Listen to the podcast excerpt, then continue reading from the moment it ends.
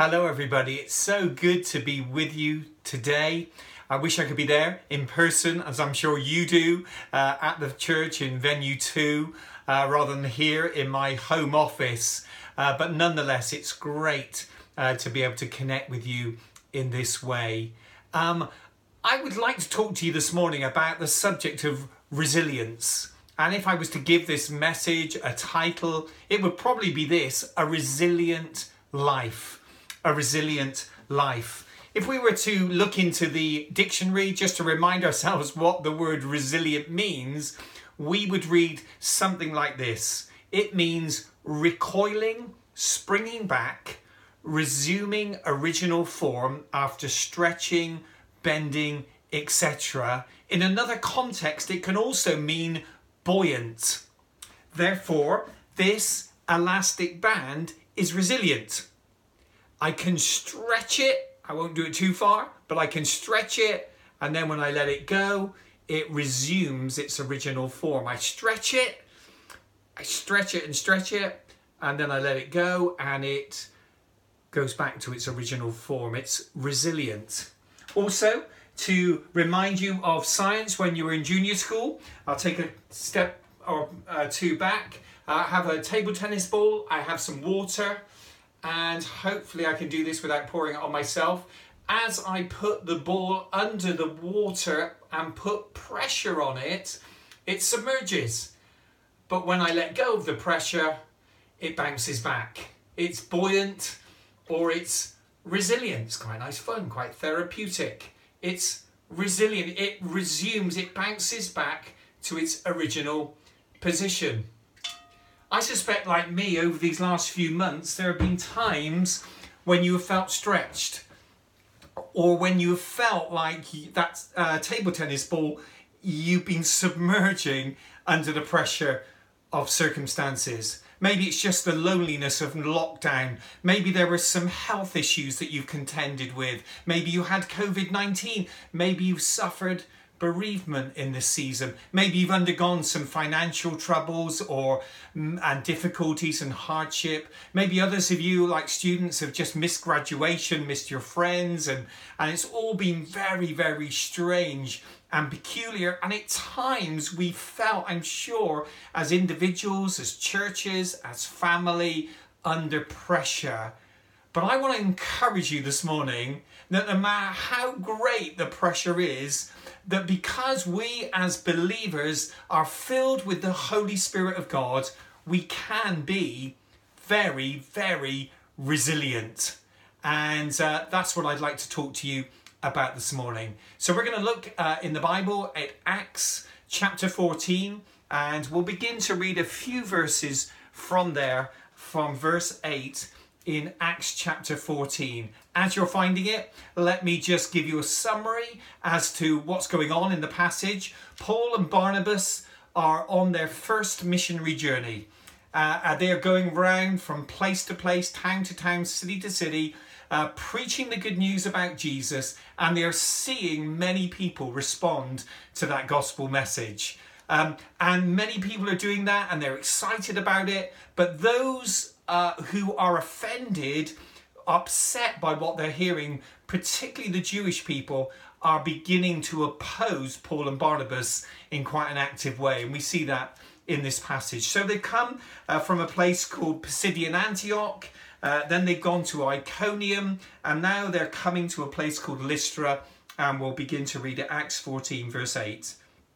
In Lystra, there sat a man who was lame. He had been that way from birth and had never walked. He listened to Paul as he was speaking. Paul looked directly at him, saw that he had faith to be healed, and called out, Stand up on your feet.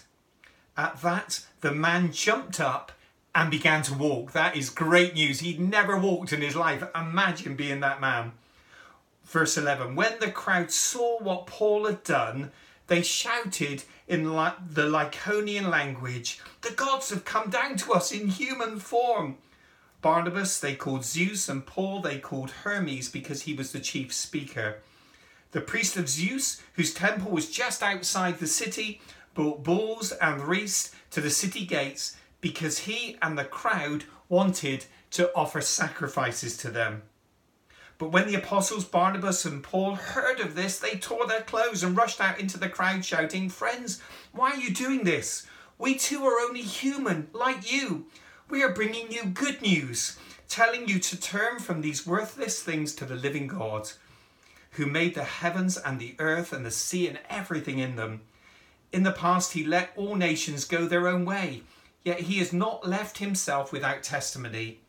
He has shown kindness by giving you rain from heaven and crops in their season. He provides you with plenty of food and fills your hearts with joy. Even with these words, they had difficulty keeping the crowd from sacrificing them to them. Then some Jews came from Antioch and Iconium, those were the previous stops on the missionary tour, and won the crowd over.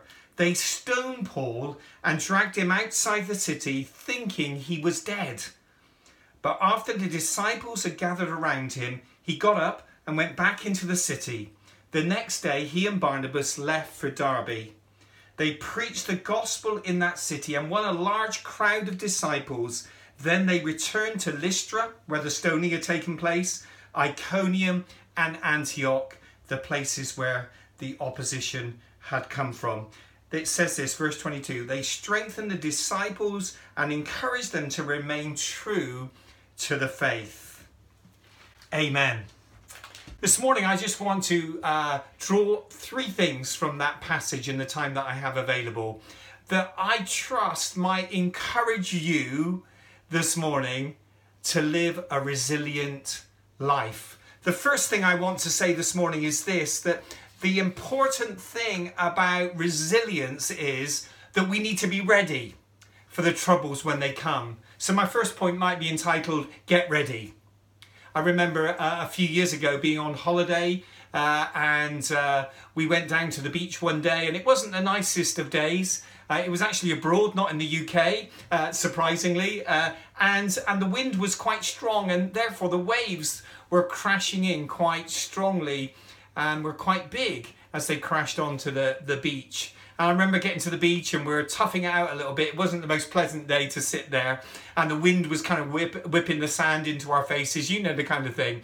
And uh, but I thought I'm going to go in for a, a swim. It looks quite fun in there with all those big waves. And I remember, as you do, inching out into the water because it's quite uh, cold, and I just want to kind of acclimatize myself to it and the waves are crashing in and it's no problem. I'm there and you know i'm able to stand quite quite easily when i'm facing the tide coming in. Then there was a problem. I decided to perhaps slightly boast about how good i was doing and how well i was doing. So i turn and i look at my wife and my family on the beach. And at that point, there's a great big wave that comes in and crashes against me, and I go under the water you kind of wish you'd been there to see that.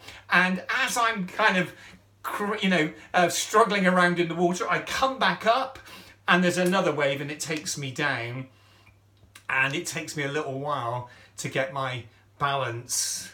What's the relevance of that story? Well, it's this really that when we are prepared, we can stand. When we take our eyes off the situation or we don't expect tough times to come, then they can floor us, and sometimes it feels that they can take us out. And the Bible's very, very, very upfront about following Jesus Christ. It's very um, uh, helpful to us to remember that Jesus never promised that being a follower of His would be easy. He said there would be trials. He says this in this life, you will have trials, but take heart. I've overcome the world. So I think the first thing we need to do to be uh, resilient people is this we need to be realistic about the life that we live, that this life will have trouble, we will have opposition, there will be difficulties, but that with Christ and with the power of the Holy Spirit within us, we can overcome those difficulties. Rick Warren, uh, who's an American pastor of a very large church, he's the author of the Purpose Driven Life book that some of you might have read, a great book, a great read, um, is not unacquainted with struggle and suffering. a number of years back now. His uh, son took his own life. He'd struggled with mental health issues and depression for a long time, and it, it, it got you know so bad that he took his own life. And uh, but Rick Warren says in that book, The Purpose Driven Life, if you're facing trouble right now, don't ask why me. Instead, ask what do you want me to learn, God. Then trust God and keep doing what's right. Don't give up, but grow up. If you're facing trouble right now, don't ask, why me? And don't we love to do that? Lord, why me? I didn't sign up for this. I, I, I you know, why am I suffering this way? And, and they're not. Don't ask why me. Instead, ask, what do you want me to learn, God? Then trust God and keep doing what's right. Don't give up but grow up. So this morning I'm not having to go at you. That was Rick Warren's words, not mine. I'd never told you to uh, to grow up. Um, that would be rude. But what he's saying there is actually sometimes those very things that could take us out, that could knock us over like that big wave, can actually, if we lean into the grace of God, can cause us to grow up, to get stronger in our faith as we overcome with resistance. So the first thing is this we need to get ready uh, for trying situations. We need to be realistic. Uh, about this life. And the fact is, the more active we are as churches and individuals for God, the greater the stand is, the greater at times the opposition is, but the greater the power of God is within us to overcome. So the first thing is to get ready. If we're going to be resistant and live resilient lives, we need to get ready for a little bit of trial and a little bit of difficulty. We need to grow up, as Rick Warren says. Number two, we need to get connected. So not only were Paul and Barnabas, I think they were ready for opposition. They'd experienced it in the previous two towns that they'd visited, but it didn't put them off. They just kept on going. They were ready for opposition. They weren't looking over their shoulders all the time. They weren't scared or fearful. They just kept calling, uh, sorry, uh, being obedient to the calling of God on them and kept pursuing that call. But number two, they were well connected. Very interesting, even Jesus sends out his disciples two by two. He sees the importance of us being connected with one another. And if you're going to live a resilient life, friends, you can't do that on your own. You might do it for a season, but you can't do it over a long term. Living alone, you need connection. I'm a Liverpool football supporter. I've been keeping that quiet for quite a few years, but now as uh, uh, as the Premier League champions, I can come out of the closet again and declare uh, that that's my allegiance, and I support them. And those of you who might follow football will know that their famous song is "You'll Never Walk Alone." I think it was originally recorded by Gerry and the Pacemakers uh, back in the 60s, and they've adopted that as their anthem. And often you'll see all the fans singing with their scarves lifted high you'll never walk alone. I want to kind of ride in on the back of that today and actually encourage us as Christians, as believers, if we're going to live a resilient life, we can't walk alone. We cannot walk alone. We have to choose connected. We have to get connected. Number one, we have to get ready. But number two, we have to get connected if we're going to be resilient. We need each other going back to the passage with Paul and Barnabas, I wonder what would have happened if Paul had been ministering on his own. These, you know, characters came, these Jewish people, they came, such was the hatred that they had for Paul that they travelled a hundred miles to persecute him and spoil the mission. Such was the hatred in his in their hearts that they took outside that they hardly even knew and they started pummeling him with stones and rocks and they stoned him to death. And I believe that, that they thought he was dead. I don't think this was a mercy mission or we think he's, you know, close to death. That's taught him a lesson. I really think that they thought he was dead. I think they believed that his, his breathing was so shallow they couldn't even see it. And, and when they turned their backs and left him on the ground, blooded and bruised and dying, they thought he was dead. Then it says this. But after the verse 20, but after the disciples had gathered round him, he got up and went back in to the city. I don't know, sometimes the Bible frustrates me because I'm thinking, I want a little bit more expansion there. I want a bit more detail. I want a bit more information. What did they do? So, one minute, Paul is dead or he's very close to death. The next thing, he's got up and he's gone back into the city, not on a stretcher, not in an ambulance, but under his own strength he's walked back into the city. That is an amazing miracle. But the Bible just kind of, yeah, it's, you know, that's just what happened. It's not the point of the story, I guess. But I'm left wondering, wonder what happened. Now we're into speculation Terry, of course, when we do that, but but I wonder what happened. Well, I would suspect, and you can disagree with me if you want, that that that what would you have done in that context? if somebody from Cornerstone was preaching the gospel and you were witnessing that and watching them, and suddenly they were turned on by a crowd and they were pummeled with stones and they were left for dead, what would you do? Well, number one, you might have run, but I, know you're stronger stuff than that in Cornerstone. I think what you would have done is you'd have run across to your friend, your colleague, you'd have knelt by their side. Some of you would have bandaged if you had any bandages with you, You'd have soothed them, maybe dried the blood up some way, tried to clean their face.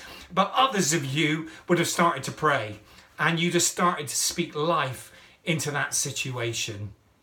I think that's what they did. Uh, I know that it wasn't their prayers, as it were, that, that raised Paul back up to life. It was the power of God. But, but God did that in response to their prayers. I wonder what would have happened had he been on his own with nobody to pray with him. Would God have supernaturally raised him up? Maybe he would.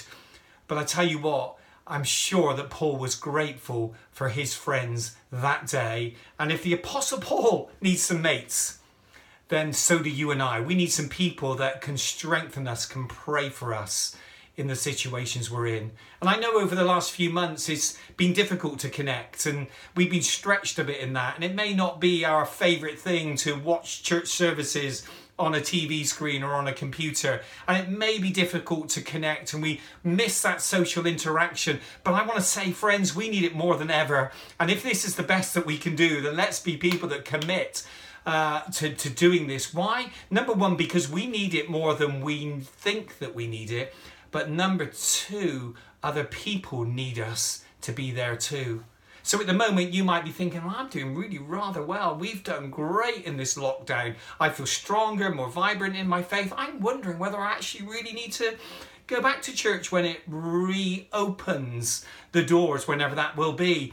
Maybe we'll just, you know, take a different rhythm to this. I want to say, irrespective of how well you're doing now, we, we do need, the Bible tells us not to give up meeting together, but to connect together. Why? Because we need one another.